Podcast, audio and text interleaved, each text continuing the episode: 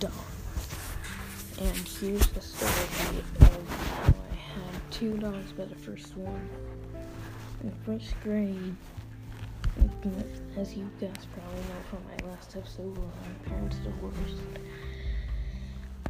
uh, my dad got me a dog to, well, got me and my brother a dog. I don't know but you will soon enough. Uh, but we let it for the whole family because my stepbrother and stepsister also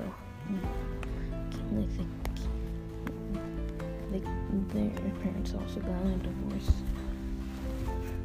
And they're both older than me. And my dog is like amigo. He was great. When he was a puppy he slept in the shower first of course he pooped on the floor and stuff but he would train him and a few times he's ran out. Once it was my fault, just once. The other times it's because I got a baby sister and she kept leaving the doors open. But at the same time, it's not her fault because the adult should have been watching her, not the kids. Because we're totally going to be paying attention when we have an Xbox and PlayStation right in front of us. Jesus. Well, Xbox, I mean, PlayStation. We have an Xbox now because my stepbrother broke it while he was trying to fix it. Should just called the company. And then we had to get rid of him, get him back, get rid of him because of the apartments we were going to. We finally got a house now, like most of them didn't allow dogs. And then we got Lexi, adorable little puppy. She was black and me was like black, brown, and all types of brown, and white on the chest and a little bit white on the paws. He was like, if you saw him in the sun, you'd see so much colors. It's like a brown and black rainbow, and a little bit of white.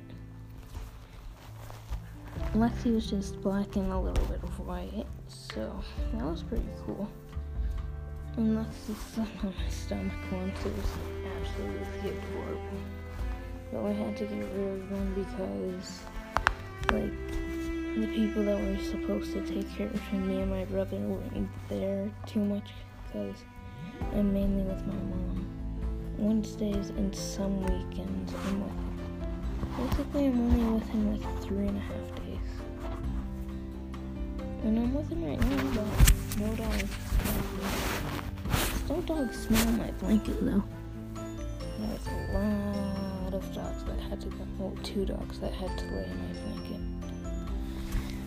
Either way, they were cute, and I miss them.